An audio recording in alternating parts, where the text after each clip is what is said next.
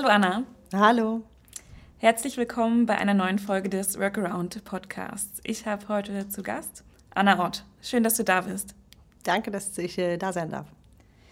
Du arbeitest seit äh, mittlerweile schon vielen Jahren an der Schnittstelle von HR und digitalen Unternehmen, warst als HR-Managerin, Headhunterin, Beraterin unterwegs in Unternehmen, Startups und Konzernen. Zuletzt bei der Unleash-Gruppe als Head of Startup Ecosystem und davor beim Hubraum, beim Inkubator von der Deutschen Telekom. Anna, stell dich doch bitte selber noch mal in eigenen Worten kurz vor. Was waren deine letzten Stationen? Was hast du so gemacht? Und wie bist du überhaupt zum Thema Personalarbeit insgesamt gekommen? Zur Personalarbeit bin ich gekommen tatsächlich vor 18 Jahren. Das war ein Zufall bei Bertelsmann damals. Ähm, bin auch da hängen geblieben, aber habe verschiedene Rollen in der Tat, wie du schon gesagt hast, eingenommen. Also ich war auf der HR-Manager-Seite, also auf der Seite, wo man verantwortlich ist für Mitarbeiter in einem, einem Unternehmen. Habe, wie gesagt, dann auch äh, Headhunting gemacht, Executive Search oder auch Menschenhandel, je nachdem, wie man es beschreiben möchte. ähm, und da mich aber immer schon auf diese Digitalwirtschaft und insbesondere Startups fokussiert. Das ist so mein Herzblut. Ähm, und das äh, mache ich jetzt inzwischen auch, und zwar insbesondere an der Schnittstelle von ähm, HR-Tech-Startups, also Gründungen, ähm, die versuchen, die Funktion HR oder alles, was mit HR zu tun hat, äh, durch Technologie und durch Digitalisierung voranzutreiben. Und bin da sozusagen an diesem Dreieck zwischen Gründern in dem Feld, ähm, wie zum Beispiel Tandemploy, die ja auch bei euch waren, ja. ähm, Leuten, die in dieses Bereich investieren, also ob das jetzt ein Business Angel ist oder ein äh, Investor, der Venture Capitalist macht.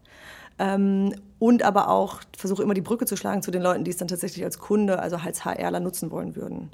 Ähm, weil ich sozusagen verstehe, wie der Alltag eines HRlers aussieht, versuche ich sozusagen alle diese drei Welten immer miteinander bestmöglich zu verknüpfen um insgesamt dieses Thema Technologisierung von HR voranzutreiben. Das ist so mein, mein Herzensthema. Und da fließen sozusagen die letzten 18 Jahre alle immer in so verschiedenen Stücken mit ein. Mhm. Wo warst du zuletzt tätig? Zuletzt, also ich bin jetzt seit äh, ich, an, Jahresanfang diesen Jahres bin ich äh, wieder selbstständig. Das war ich vorher auch und war dann bei der Telekom ja angestellt, beim Hubraum, wie gesagt. Äh, bin jetzt in den letzten fünf Monaten in einem Projekt gewesen bei der Unleash-Gruppe. Das ist eine der größten HR-Tech-Konferenzen weltweit und habe da das Startup-Ökosystem betreut. Also die haben immer als Teil der Aussteller und als Teil des Programms auch immer HR-Tech-Startups mhm. global. Ähm, und da habe ich geholfen, das so ein bisschen äh, auf solidere Füße zu stellen und zu, zu vergrößern, zu skalieren. Ähm, habe das jetzt im, zum Sommer abgegeben und mache jetzt wieder mehr gleichzeitig mehrere Kunden. Weil da war ich so ein bisschen jetzt fünf Monate abgetaucht. Das war schon ein intensives Projekt, aber genau das habe ich jetzt zuletzt gemacht. Okay, super. Und davor warst du ja ähm, HR-Beraterin für die Portfoliounternehmen vom Hubraum, vom Inkubator der Telekom. Was ist deine Einschätzung? Was ist denn beim Recruiting in der Digitalbranche anders als in anderen Unternehmen? Du hast ja die Unternehmen da auch mhm. beraten. Genau, also da waren es ja vor allen Dingen auch Frühphasen-Startups und da kommt, glaube ich, so eine Sache dazu, dass da die Kompetenz an HR und die Prozesse halt noch nicht da sind. Ne? Also wenn ich ein Unternehmen gründe, dann stelle ich vielleicht, wenn ich so 20 Leute bin, dann stelle ich mal jemanden ein, der sich dezidiert mit HR beschäftigt. Aber bis dahin ist alles immer so ein bisschen ein Freiflug. Ne? Und ich glaube, das kommt das, dazu, dass man viel mehr intuitiv macht und auch vielleicht ohne viel Erfahrung. Ähm, heißt aber nicht, dass es deswegen schlechter ist. Ganz im Gegenteil, ich glaube, da ist es vielleicht sogar ganz gut, wenn man eher mal so ein bisschen Neuland betritt auch und auf sich neue Sachen einlässt. Man hat natürlich gleichzeitig das Problem in der gesamten Digitalwirtschaft, egal welche Größe das Unternehmen hat, ähm, dass das natürlich Talente sind, die ein bisschen schwieriger zu finden sind, schwieriger auch zu identifizieren, weil es da natürlich Berufe gibt, die gab es so vor fünf Jahren einfach nicht. Also es ist nicht so wie ein Buchhalter, den es halt ein paar, seit ein paar Jahrzehnten in Deutschland gibt und der das vielleicht sogar spezialisiert als Ausbildung hat oder als Studium. Ähm, so ein Data Scientist, der fällt halt nicht vom Baum und da gibt es halt auch nicht viele Universitäten, die da diese Leute produzieren, in Anführungszeichen. Und deswegen hat man da natürlich das Problem, dass man immer sozusagen den Markt trennt und den Technologien hinterherrennt und versucht, die Leute zu finden, die das schon mal irgendwo ein bisschen länger gemacht haben, als man es selber braucht. Ähm, und das ist natürlich dann so ein ständiges Hinterherlaufen, das es natürlich schwieriger macht in der Talentakquise grundsätzlich. Ich glaube, dazu kommt bei Frühphasen-Startups natürlich das Problem, dass auch alle, die in dem Bereich unterwegs sind, kennen, dass man natürlich relativ unsichtbar im Markt ist. Es gibt so super viele Startups und alle kämpfen sozusagen um dieselben Talente.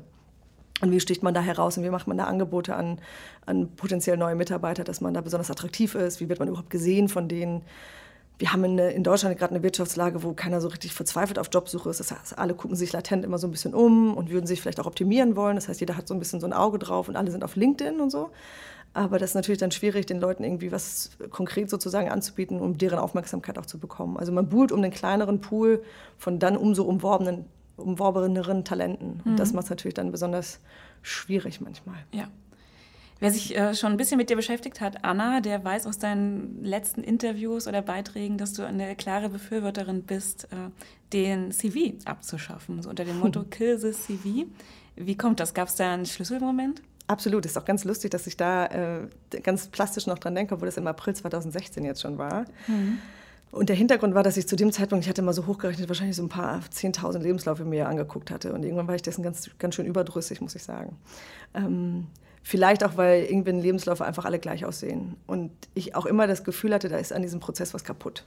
Aber ich wusste immer nicht genau, was daran eigentlich zu ändern wäre. Und dann habe ich witzigerweise ein Hörbuch gehört, weil ich habe äh, hab unter anderem einen kleinen Sohn, aber wir haben insgesamt in unserem Haushalt drei Kinder. Das heißt, ich bin viel, im Auto unterwegs und fahre Leute von A nach B. Ja.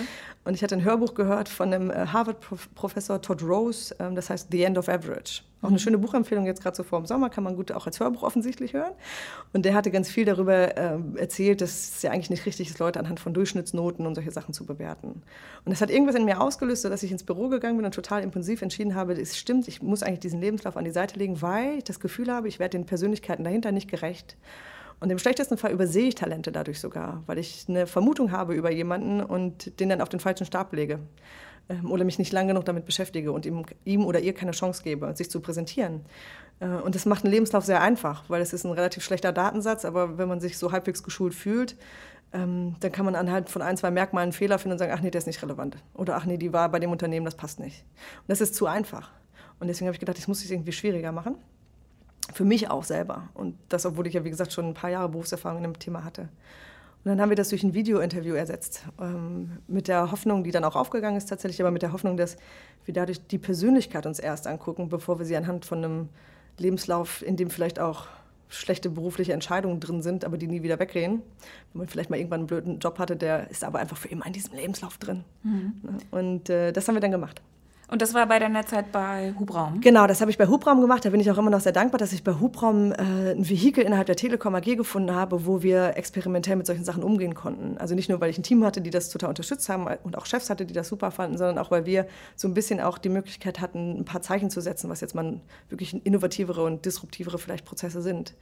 Und ähm, ich habe damals aber auch gar nicht die HR-Abteilung der Telekom gefragt, ob ich das machen darf oder mhm. so, sondern ich habe einfach gesagt, wir machen das jetzt mal und gucken, was passiert. Also wir haben das halt von vornherein als offenes Experiment gesehen und gesagt, wir lernen daraus einfach mal. Und wenn es gelinde gesagt nicht funktioniert, dann machen wir es halt wieder rückgängig oder dann ändern wir den Prozess. Ich finde, man muss auch ein bisschen so, das ist ja ähnlich wie in der digitalen Produktentwicklung, manchmal muss man solche Sachen auch pivotieren. Mhm. Und einfach mal sagen, wir probieren mal hier einen Schritt in die Richtung und wenn das gut funktioniert, gehen wir weiter und wenn es nicht gut funktioniert, dann gehen wir zurück. HR ist ja auch nicht so statisch, dass man immer gleich alles ändern muss und das muss dann für immer so bleiben. Man kann ja mal ein bisschen hin und her justieren auch. Und das ist das, was wir gemacht haben. Also wir haben den Lebenslauf abgeschafft und dann die Kandidaten gebeten, Videointerviews einzureichen auf bestimmte Fragen, die wir den, ähm, die alle die gleichen Fragen auch hatten. Ähm, und dann haben wir geguckt, was passiert dann dann, wenn wir darauf Entscheidungen treffen.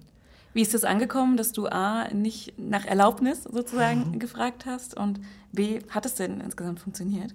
Genau, hat super funktioniert, weil die Kandidaten das sehr ähm, wertschätzend fanden. Also wir haben eine Survey gemacht, also eine Umfrage gemacht nach, bei den Kandidaten. Nach Abschluss des Bewerbungsprozesses bei jedem hat er so eine automatische äh, anonyme Umfrage geschickt bekommen. Und dann haben die unter anderem den Prozess, aber auch das Tool, was wir benutzt haben, solche Sachen bewertet, aber auch wie war das der gesamte Eindruck sozusagen. Mhm. Ne?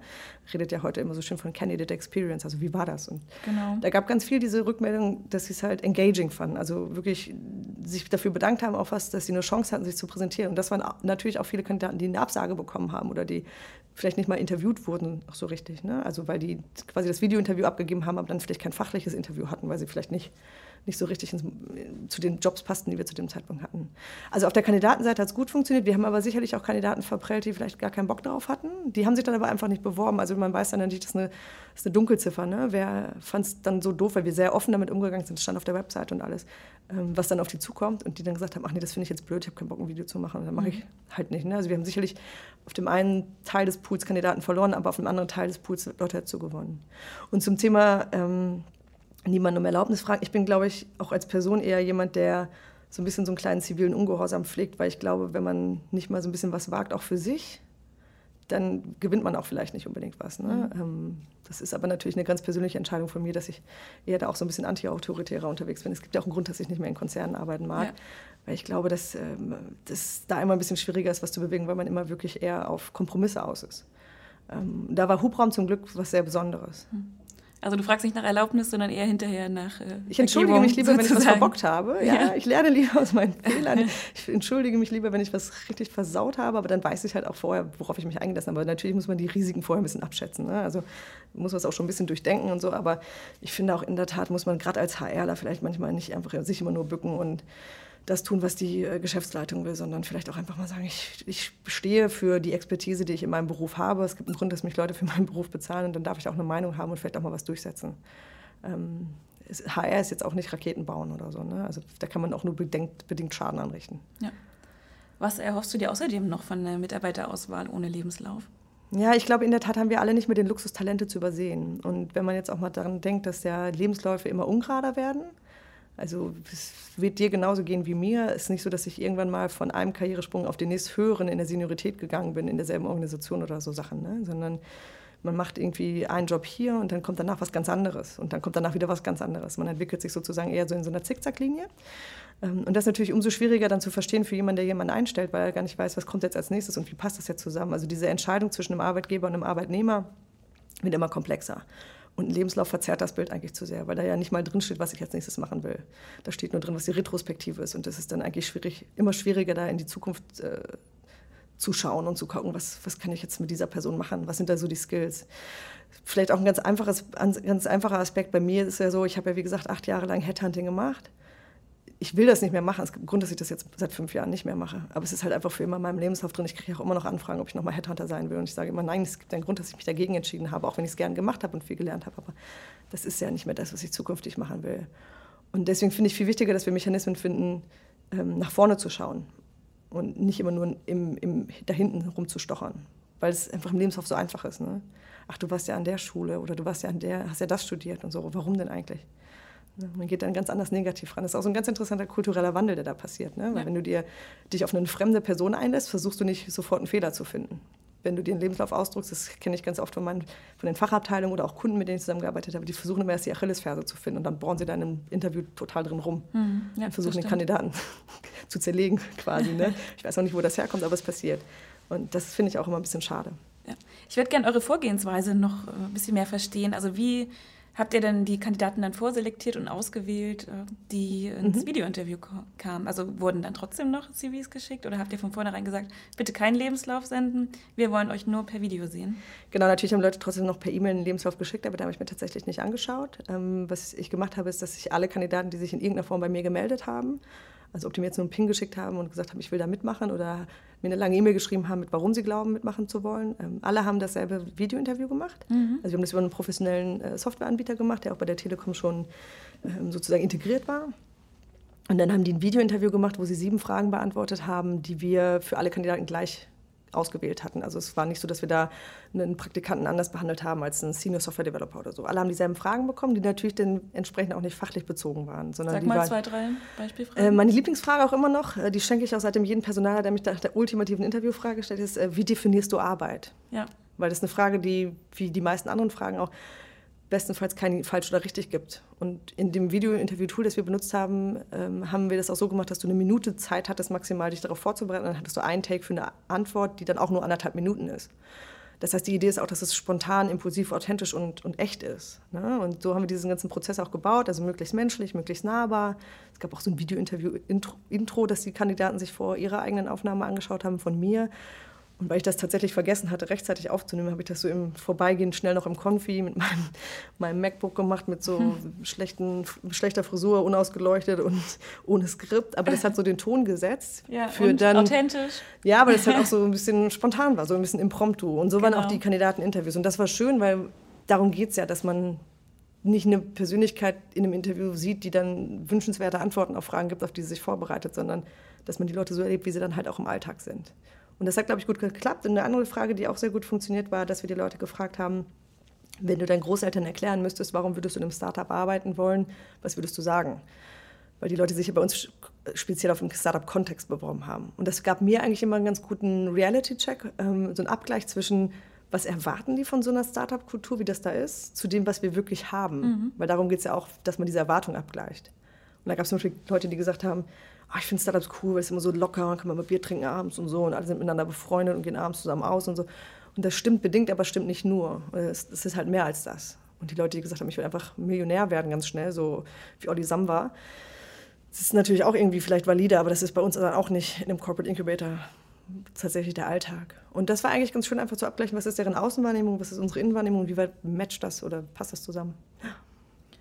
Die Frage, wie definierst du Arbeit, finde ich auch total mhm. gut, weil man da ja auch gleichermaßen Erwartungen abgleichen kann. Ich habe letztens eine Geschichte gehört von einer Vorständin von einem großen Konzern, die hat zu ihrer Assistentin gesagt, du, ich verstehe gar nicht, warum du immer hier bei mir vorm Büro sitzt mit deinem Schreibtisch. Ist mir eigentlich egal, von wo aus du mich organisierst. Du kannst auch auf Mallorca auf einer Strandliege liegen.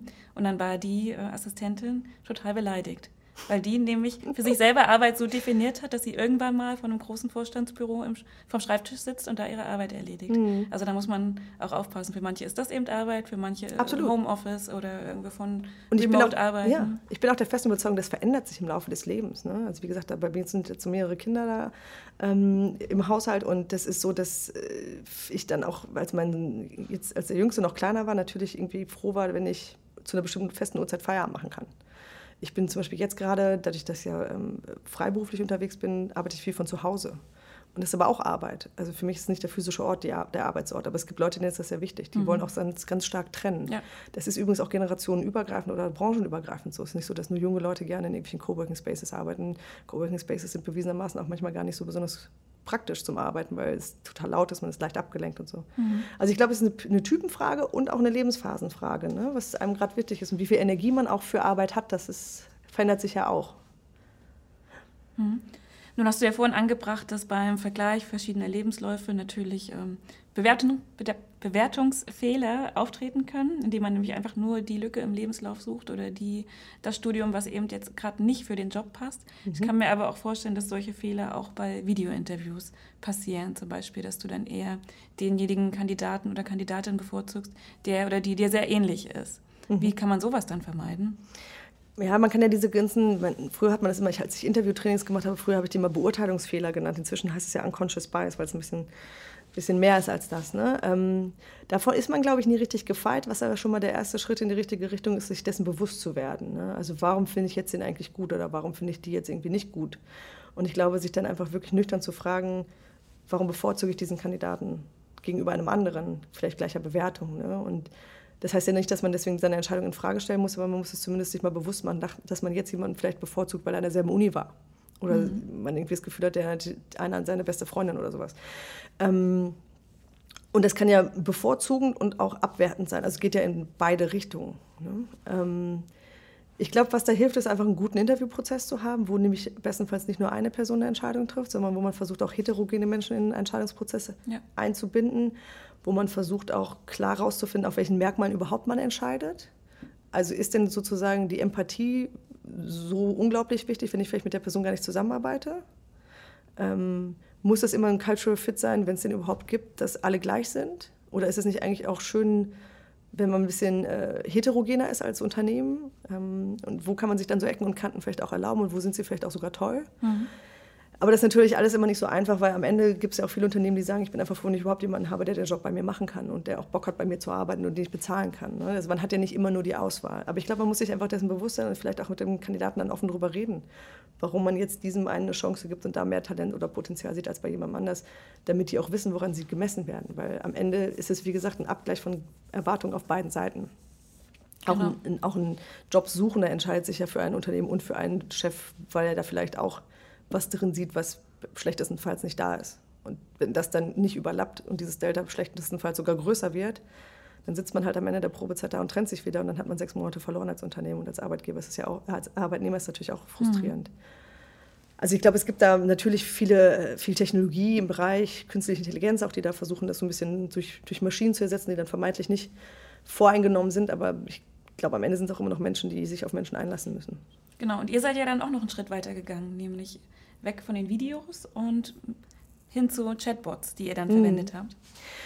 Genau, das war dann so im Winter danach, jetzt muss ich mir gerade rechnen, das war so 2016, genau. Ähm, da habe ich nämlich ein Startup getroffen, die auch hier in Berlin sitzen, die einen Chatbot äh, entwickelt haben damals. Sie waren noch relativ jung dabei, aber war ein klasse Team und ein, eine coole Idee, ein cooles Produkt. Und dann hatte ich natürlich Bock, das einfach mal auszuprobieren, weil ich, wie gesagt, gerne sich mit, mich mit diesen HR-Tech-Themen auseinandersetze und es am liebsten auch selber einfach probiere, um rauszufinden, was ist das denn eigentlich, wie funktioniert es im Alltag. Ne? Weil auf Papier ist, klingt das immer alles ganz toll, aber wenn man es dann probiert. Ähm, und das fand ich auch ziemlich gut, weil das nämlich einen Effekt hatte, den ich auch vorher gar nicht so mir ähm, überlegt hatte, weil das konnte man auch vorher, glaube ich, nicht abschätzen. Nämlich, dass Kandidaten ganz offensichtlich bei der Suche nach Jobs ganz viele Fragen haben, die sich aber vielleicht nicht unbedingt stellen, äh, äh, äh, trauen zu stellen. Ja. Und da ist so ganz ein, ein ganz plastisches Beispiel, ist die Frage nach dem Gehalt. In Deutschland fragt man nicht sofort, vielleicht sogar, also man ruft auch nicht eine Firma und sagt, ich würde mich jetzt gerne bei euch bewerben, aber wie verdiene ich denn da eigentlich? Und dann entscheide ich, ob ich mich bewerbe. Das ist in anderen Kulturen, wenn man zum Beispiel in Israel rekrutiert, ist das ganz anders. Das ist völlig offen, darüber zu reden.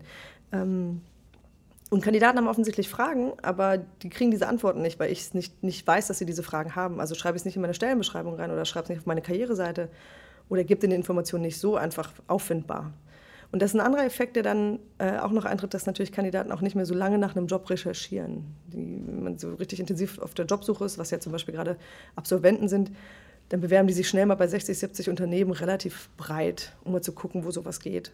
Ähm, und dann lesen sie sich halt auch nicht irgendwelche Karriereseiten so bis zu Ende durch und finden dann irgendwie das Wertekonzept des Unternehmens besonders spannend. Also sie wollen einfach einen Job haben. Mhm. Und ein Chatbot macht ja genau das. Das ist quasi im Grunde ein bisschen wie so, das ist jetzt wie so ein interaktives FAQ ist. Ne? Also ich kann relativ schnell mal in einem Instant so eine Frage stellen. Das läuft in dem Fall über Facebook Messenger, auch eine Plattform, die jeder auf seinem Handy sowieso tagtäglich nutzt. Ähm, es ist dann auf dem Lockscreen von deinem Telefon. Also wenn der dann antwortet, hast du es auch direkt sozusagen da und es ist nicht in, im Spam-Folder in deiner E-Mail-Inbox oder so. Und ich kann schnell mal ein paar Sachen fragen und vor allen Dingen kann ich das anonym fragen. Ich kann sagen, ich möchte gerne wissen. Das ist anonym. Genau, ich möchte, okay. ja, obwohl es in Facebook Messenger auf der Plattform läuft, heißt es das nicht, dass das Unternehmen das Facebook-Profil der Person sieht. Also ich habe nie gesehen, wer mit meinem Chatbot redet. Ich sehe nur, dass da jemand eine Frage gestellt hat. Und wenn der Bot nämlich, also Chatbot die Frage nicht beantworten konnte, habe ich immer einen Ping gekriegt, die Frage zu beantworten, ähm, damit er diese Antwort fürs nächste Mal hat. Also da war das ganz wie Machine Learning, dass du natürlich dann durch die Antworten den Chatbot immer klüger machst. Und das finde ich auch immer noch genial an vielen Stellen, weil ähm, man dem Kandidaten Möglichkeiten gibt, genau die Information zu extrahieren, die in diesem Moment und nicht in zehn Minuten oder drei Tagen wichtig ist jeder, der sich mal bei vielen Unternehmen beworben hat, weiß, dass das manchmal irgendwie vier Wochen dauert, bis man überhaupt eine Eingangsbestätigung bekommt und so Sachen. Das ist halt super frustrierend. Ja. Weil man will jetzt weitermachen, will jetzt wissen, wird das jetzt was oder ist das relevant oder kann ich weitermachen? Muss ich jetzt noch weiter Bewerbung schreiben oder nicht? Ja, traut sich dann vielleicht auch nicht direkt nachzufragen. Nein, und auch kein Personaler mag diese Anrufe von, von irgendwelchen Bewerbern. Ah, ich überlege, ob ich mich bei euch bewerbe, kann ich da mal spontan ein paar Fragen stellen und so. Ja. Nee. Ähm, genau, das war, das finde ich das auch immer noch ultimativ toll an diesen Chatbots, dass es die Möglichkeit gibt, eine schnell so eine Schnittstelle zu bauen zwischen einem anonymen Unternehmen und einem anonymen Kandidaten, wo schnell mal was abgeglichen wird. Ne? Und das ist, das ist super. Und dann ist es aber natürlich der Übergang zu einer Mensch-zu-Mensch-Konversation, der ist natürlich dann auch wichtig. Wir haben auch den Kandidaten, weil wir eh keinen Lebenslauf abgefragt haben, die Möglichkeit gegeben, sich direkt über den Chatbot zu bewerben. Also theoretisch hätte dieser ganze Prozess fünf Minuten von Hallo lieber Chatbot von Hubraum, ich suche eine Stelle, ach hier ist ein Praktikum, ach hier ist drei Fragen und dann bewerbe ich mich mal schnell. Das ist eine Sache von theoretisch fünf Minuten. Mhm. Was ja auch, glaube ich, in dem Interesse von Kandidaten liegt, dass das schnell und einfach ist, niedrigschwellig. Richtig. Ich persönlich hätte jetzt aber trotzdem Bedenken, wenn ich den Chatbot frage, okay, wie viel kann ich verdienen und ich möchte aber mindestens so und so viel haben, dass auch der Chatbot mich dann automatisch ausselektiert, wenn ich jetzt zu viel verlange. Naja, Technologie ist ja auch immer nur dann ein Helfershelfer von einem Menschen und das ist natürlich dann der Intention des Menschen geschuldet. Also wir hätten den Chatbot nie gebeten, irgendwelche Leute auszulesen. Mhm. Es gab eine einzige Stelle, wo der so ein bisschen, eine, eine Stelle im Prozess, wo der so eine Art Pre-Selection gemacht hat. Und zwar konnte ich bei der Telekom keine Praktikanten einstellen, wenn sie nicht eingeschriebene äh, Studenten waren oder in dem Gap hier zwischen Bachelor und Master. Also es ging technisch nicht. Und deswegen, wenn man sich für ein Praktikum bei Hubraum beworben hat, dann hat er das immer gefragt, bist du eingeschrieben oder bist du im Gap Year? Und wenn das dann sozusagen entsprechend gut beantwortet wurde, dann hat er dir auch Praktika angezeigt in dem Bereich. Aber wenn du dafür nicht relevant warst, dann hat er dir halt Praktika bei den Startups angezeigt, weil die haben Studenten trotzdem eingestellt. Und das war das einzige Kriterium, weil es einfach wirklich da so eine unüberwindbare Hürde war für mich. Ansonsten hätte ich den Chatbot nicht dazu instrumentalisiert, Leute auszulesen. Aber natürlich ist es technisch möglich. Mhm. Ähm, ich hoffe nicht, dass Unternehmen das machen, aber es ist natürlich eine Möglichkeit. Also es gibt auch Chatbots, die sowas tatsächlich tun, die natürlich dann versuchen, oder zumindest die Weichen zu stellen, zu sagen, ach, wenn du lieber das machen willst, dann zeige ich dir hier vielleicht eine Stelle, nach der du gar nicht gesucht hast, die Werbe vielleicht dann für dich relevant. Ähm, aber es sollte eigentlich nicht so K.O.-Kriterien geben. Das ist eigentlich nicht fair. Du hast es vorhin schon ein bisschen angesprochen, aber vielleicht fasst du es noch mal kurz zusammen. Inwiefern reagiert ihr mit eurer äh, optimierteren Bewerbung, sage ich mal, auf die wandelnden Arbeitsbedingungen oder auf die wandelnde neue Arbeitswelt? Ja, ich glaube in der Tat, also dieses Thema Jobsuche ist halt krass kompliziert geworden. Ne? Weil Halbwertszeit von Wissen geht runter. Alle drei Jahre habe ich einen neuen Job. Ich muss mich ständig gefühlt weiterentwickeln, weil Technologie sich weiterentwickelt. Ich muss irgendwie immer am Ball bleiben. Das gilt ja für alle möglichen Generationen in allen möglichen Industrien und Berufen da draußen. Also keiner hat mir das Gefühl, er kann sich einfach still in seinem Büro einschließen und mal so zehn Jahre absitzen. Ähm, und da muss man halt auch dieses Thema Entscheidungshilfe, auch bei der Jobauswahl, dem Kandidaten sozusagen, muss man dem ganzen, ganzen Schritt entgegenkommen. Und deswegen, wenn ich über so zum Beispiel Employer Branding oder so Workshops mache, dann ist halt auch so ein Thema, dass ich immer sage, du musst authentisch sein, was du anbietest, damit der Kandidat auch ehrlich und schnell entscheiden kann, ob das was für ihn ist oder nicht oder für sie. Ähm, und es muss einfach viel pragmatischer gemacht werden. Und ich glaube, da ist ein Chatbot ein guter Schritt in die richtige Richtung. Das heißt nicht, dass es für jedes Unternehmen und für jede Kandidatenzielgruppe funktioniert, aber es ist zumindest ein Element, dass man das Zeichen setzt, hallo lieber Kandidat, wir versuchen für dich die Informationen so bereitzustellen, wie du sie nämlich verdauen und haben möchtest damit du entscheiden kannst, ob wir für dich relevant sind. Das heißt nämlich auch, ich kriege keine Bewerbung mehr von irrelevanten Kandidaten als Personaler. Ähm, weil es gibt ja in diesem ganzen Talentakquise-Thema, finde ich, eigentlich nur so zwei große Probleme. Entweder bin ich ein Unternehmen, das keine Bewerbung bekommt, oder ich bin ein Unternehmen, das viel zu viele Bewerbungen bekommt. Also zu viel zu viele nicht so relevante Bewerbungen. Ne? Je nachdem, was ich für eine Branche und Sichtbarkeit habe. Und, oder Standort vielleicht auch. Und die Unternehmen, die zu wenig Bewerbung bekommen, die müssen sich umso mehr natürlich auf die Kandidaten sozusagen stürzen ähm, und haben auch da bestenfalls Interesse, sich genau auf die richtigen, die passenden zu stürzen, weil nur da bekommen sie überhaupt eine Rückmeldung. Ähm, es nützt mir nichts zu sagen, wenn ich Leute voll spamme auf LinkedIn oder Xing mit Angeboten für Jobs, die für die nicht relevant sind. Da verbringe ich unheimlich viel Zeit und das ist super frustrierend als Personaler, weil da nie einer antwortet und nie einer sich bei mir bewirbt. Deswegen dieses, dieses Matchmaking zwischen Unternehmen und Arbeitssuchenden oder überhaupt Talenten da draußen, weil die meisten suchen ja, wie gesagt, nicht aktiv Jobs gerade. Ähm, das muss immer noch ein bisschen klüger sein. Deswegen ist der HR Tech auch so faszinierend für mich, weil da gibt es ganz viele Lösungen, die versuchen, da so kleinere Sachen oder auch größere Sachen an diesen, an diesen Mechanismen und Prozessen zu ändern. Hm, ja, genau. Lass uns noch mal über deine Zeit bei der Unleash-Gruppe sprechen. Da hast du ja Startups für das HR-Tech-Ökosystem kuratiert. Mhm. Was kann man sich da genau darunter vorstellen? Was hast du da gemacht? Naja, also es ist so, dass die Konferenz eine relativ spezielle Zielgruppe hat an, an Teilnehmenden, also an Besuchern. Das ist äh, immer Entscheiderlevel, äh, meistens große Unternehmen, also Konzerne, sehr, aber sehr international, die auf der Suche sind nach Lösungen in diesem Bereich HR.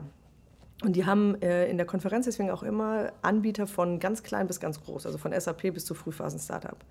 Und ich war für die Startups verantwortlich, die noch nicht so eine gewisse Größe erreicht haben, also die noch so ein bisschen extra Hilfe brauchen, auch um, um sichtbar zu werden und auch diesen kaufkräftigen äh, Teilnehmern, die da dann da auf, dem, auf, dem, auf der Konferenz rumrennen, ähm, äh, vorgestellt zu werden. Und da habe hab ich versucht sozusagen durch neue Konzepte, was sozusagen die tatsächlich die, Konferenz aufbauten. Also wie sieht sozusagen die Fläche aus, wie interagieren die, wie erkennen die ein Startup? Startups haben ja oft kryptische Namen, wie mache ich das denn für, für einen Personaler relativ einfach zu erkennen, was das für ein Unternehmen und Produkt ist bis hin zu, welche Startups präsentieren sich da eigentlich? Ne? Also was ist eigentlich für diese Art von Kunden überhaupt relevant und was ist nicht relevant? Und welche Startups sollten eigentlich ihr Budget für sowas auch ausgeben, als Aussteller da sein zu können? Oder für welche ist das eigentlich Geldverschwendung? Weil für manche Startups macht das tatsächlich auch keinen Sinn, genau auf dieser Konferenz zu sein. Da gibt es andere Konferenzen, die machen dann viel mehr Sinn im Vertrieb. Ja. Das war das eine und das andere war aber vor allen Dingen, wie können wir diesem Startup-Ökosystem helfen, auch weiter zu wachsen, auch über diese sechs Tage Konferenz, die es im Jahr gibt. Also weil die machen drei Shows a zwei Tagen. Ähm, und deswegen haben wir zum Beispiel ganz viele Investoren eingebunden, die dann natürlich bestenfalls auch auf den Konferenzen sind, aber darüber hinaus auch mit den Startups reden. Also deswegen habe ich dieses Investor-Ökosystem genauso mit aufgebaut. Und äh, mit denen spreche ich auch immer noch super viel, weil es einfach auch interessant ist zu gucken, was würden die eigentlich gerade ins Auge fassen ne? und was wollen die eigentlich fördern. Genau, deswegen am Ende ist es so eine Pflege und ein Aufbau von einem Ökosystem äh, mit dem, mit dem Ziel, dieses, diese Startup-Welt in dieser HR-Tech-Szene sichtbarer zu machen. Wenn du jetzt mal die deutsche HR-Tech-Szene mit der globalen in Vergleich setzt, wo stehen wir da? Welches Fazit mhm. würdest du da ziehen?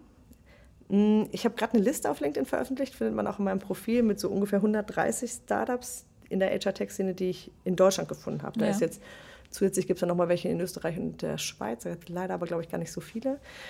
Ähm, quantitativ sind wir da ziemlich gut in Europa. Also wenn man sich den globalen Markt anguckt, würde ich sagen, 50 Prozent des Marktes findet in den USA statt. Das ist jetzt auch nicht so eine krasse Überraschung. Ähm, quantitativ haben wir in Europa, und da sind die großen drei Märkte meiner Meinung nach ähm, UK, also ähm, Großbritannien, dann äh, Frankreich und Deutschland oder die Dachregion mal jetzt zusammengefasst. Ne? Und da sind wir eigentlich ziemlich gut. Also ich glaube quantitativ wahrscheinlich ungefähr so gut wie Frankreich. Frankreich macht da gerade einen totalen Schub, weil natürlich da viel Geld auch in die Startup-Szene fließt. Äh, ist aber ein anderer Markt. Was ich ganz interessant finde an Deutschland ist, dass wir gar nicht so viele Startups haben, die schon international den Sprung gewagt haben oder vielleicht auch noch nicht den Sprung wagen könnten, weil sie vielleicht auch nicht das Fremdkapital dafür haben. Ne? Aber ich habe das Gefühl, dass ganz viele Startups sich so auf diese Dachregion auch stürzen und da auch im Mittelstand ganz viele tolle Kunden finden, sodass sie damit auch erstmal genug zu tun haben. Und ich würde jetzt aber einfach hoffen, dass wir in den nächsten zwei, drei Jahren vielleicht mehr von denen auch einen internationalen Sprung machen, weil wir wirklich tolle Gründer und tolle Produkte haben. Wir haben natürlich so ein paar Spezifika in Deutschland mit Betriebsrat und Gewerkschaften und so, die vielleicht nicht unbedingt so für alle Märkte gelten, aber vieles von den Sachen, die ich sehe, kann man eigentlich auch globaler ausrollen. Witzigerweise ist es gleichzeitig aber auch so, dass ich gar nicht so viele Startups sehe, die zum Beispiel aus äh, England oder aus UK kommen, die ähm, wiederum den Sprung nach Deutschland wagen, weil die dann immer so Angst vor diesem ganzen Betriebsrat und Gewerkschaftsthemen haben, sich dann nicht trauen. Ja. Das ist das Thema Datenschutz zumindest schon mal ein bisschen vom Tisch. Mhm. Ähm, ich glaube, wir sind aber noch so ein bisschen eine Insel, aber eine ziemlich gute Insel. Und ich glaube, die Insel kann sich jetzt langsam mal so ein bisschen erweitern. Welche Trends machen sich für dich noch sichtbar zum Thema Zukunft der Arbeit? Was ich gerade schön finde, ich sehe ganz viele Startups, die sich in diesem Bereich Coaching und äh, Weiterentwicklung von Skills, ob das jetzt Hard Skills oder Soft Skills sind, ist ja erstmal fast ein bisschen egal, beschäftigen. Also wie kann ich das skalierbarer machen und demokratisierter machen? Also im Sinne von, wenn man sich jetzt mal Organisationen anguckt, wie zum Beispiel auch Axel Springer, dann ist es so, dass nur eine bestimmte Anzahl der Belegschaft bekommt halt irgendwie Führungskräftetraining oder überhaupt irgendwie eine Begleitung durch, durch Leute, die einen vielleicht in als, als auch als Spezialist sozusagen weiter fördern. Ne? Und alle haben irgendwie so ein bisschen so ein Trainingsangebot, aber das wirkt immer so ein bisschen unspezifisch. Und natürlich ist jetzt die digitale Distribution von Content eine Möglichkeit, das jetzt mal jedem zugänglich zu machen. Plus gleichzeitig gibt es natürlich auch Möglichkeiten, das ein bisschen ähm, äh, individualisierbar zu machen. Also, dass du zum Beispiel jetzt genau wüsstest, das ist das, was du kannst, das ist jetzt irgendwie erfasst, das sind deine Skills, dass du für dich aber auch definieren kannst, was du noch dazu lernen willst oder vielleicht sogar aktiv Vorschläge bekämst, das könntest du doch jetzt noch als nächstes lernen. Und dann gäbe es irgendeiner Form ein Tool, das dir hilft, dahin zu kommen oder das dich auf diesem Weg begleitet oder das dich in einer neuen Rolle auch unterstützt. Ähm, und das kann zum Beispiel eine App sein, das kann aber auch was ganz anderes sein, das kann auch ein Videocall sein mit irgendeinem Coach, der aber dann nicht in Berlin sitzen muss für dich, sondern der kann dann auch in in Freiburg sitzen und dann kannst du den halt dazuschalten. Ne? Und ich glaube, da gibt es eigentlich ganz schöne Sachen, weil das ist ein Thema, das ja alle irgendwie umso mehr angeht, je mehr wir immer wieder neu in neue Themen, neue Rollen, neue Arbeitgeber reinspringen müssen, um uns da zurechtzufinden. Also der Druck wird ja auch immer höher auf uns selber mit der Leistung. Und das finde ich gerade sehr spannend. Da gibt es schon so ein paar Ansätze. Das ist so ein bisschen so die Grenze zwischen HR-Tech und Ad-Tech. Also ähm, wo geht es da so wirklich um die, den Einzelpersonen, aber was kann Unternehmen zur Verfügung gestellt werden? Und das interessiert mich gerade extrem. Mhm, super. Ich habe zum Abschluss noch zwei persönliche Fragen an dich. Die erste ist, was lernst du gerade, was du noch nicht kannst? Ich versuche gerade tatsächlich, ich habe gestern erst äh, so richtig mir das äh, so rausgesucht als Thema, aber ich habe mich gerade gefragt, ob ich mich mehr damit beschäftigen müsste, wie die Psychologie von Jobsuchen und Jobentscheidungen ist. Ja. Weil es halt nämlich nicht nur ist, ich gehe zu Stepstone und suche Marketing Berlin oder vielleicht noch ein Senioritätslevel, sondern es ist ja eigentlich so viel krass komplizierter. Und was passiert da eigentlich bei dem Jobsuchenden im Kopf und inwieweit müsste eigentlich das eine Jobplattform oder ein Jobboard oder in irgendeiner Form berücksichtigen und auch mit einfließen lassen, welche Ängste man hat, welche Zweifel, welche Befürchtungen zu Sachen. Mhm. Und da habe ich nämlich gerade jetzt ein paar Podcasts auch zu äh, mir angehört zu diesem Thema, also ähm, Behavioral Psychology, ähm, was da so in den Leuten passiert. Und das finde ich gerade mega spannend, weil ich glaube, dass das eigentlich noch gar nicht so richtig berücksichtigt ist. Und was machst du als nächstes? Du hast gesagt, jetzt bist du gerade selbstständig. Gibt es neue große anstehende Projekte bei dir? Ja, das Schöne ist, ich rede gerade mit allen und jedem, vor allen Dingen auch mit Leuten, die in den letzten fünf Monaten nicht so viel Zeit hatte, mit denen zu sprechen, die sich an dieser HR-Tech-Schnittstelle bewegen. Und tatsächlich telefoniere ich gerade super viel international, weil ich so ein bisschen rausfinden will, was äh, da global passiert. Ich habe heute Morgen mit Japan telefoniert zum Beispiel. Wie ist da der Arbeitsmarkt und der HR-Tech-Markt? Das finde ich total spannend. Und im Moment bin ich so an einem Punkt, wo ich einfach ganz viel mit Leuten rede, um rauszufinden, wer macht da eigentlich schon was und wer hat da auch Lust, weiter was zu machen. Und das sind so, das, da versuche ich so Fäden zusammenzuführen und Leute zu verknüpfen, ähm, um dann auch mal zu schauen, welche Projekte ich jetzt nächstes so machen will. Also es gibt jetzt schon natürlich so ein paar Ideen, aber ich bin auch gerade so ein bisschen so so Gig-Economy-mäßig. Ich bin gerade so unterwegs, dass ich sage, ich möchte jetzt äh, für mehrere Leute gleichzeitig arbeiten und nicht nur eine Sache machen, weil ich glaube, dafür ist diese, diese Szene, diese HR-Tech-Szene gerade zu bunt und zu breit. Und dazwischen fahre ich aber übrigens auch erstmal in Urlaub, weil das war jetzt nach fünf Monaten ein großes Projekt auch mal notwendig. Wo geht's hin? Äh, nach Frankreich, ins Weltmeisterland natürlich. Tatsächlich fahren wir jeden Sommer nach Frankreich. Mein ist Franzose. Sehr schön. Genau. Okay, dann ganz viel Spaß. Danke, danke. Anna, ich äh, danke dir für das Interview, für deine Zeit. Sehr gerne. Hat sehr viel Spaß gemacht. Und liebe Zuhörer, Ihnen auch vielen Dank fürs Zuhören. Sie können uns gerne kontaktieren unter podcast.hy.co, hy.co und uns Feedback geben. Ich sage Tschüss und freue mich aufs nächste Mal. Tschüss.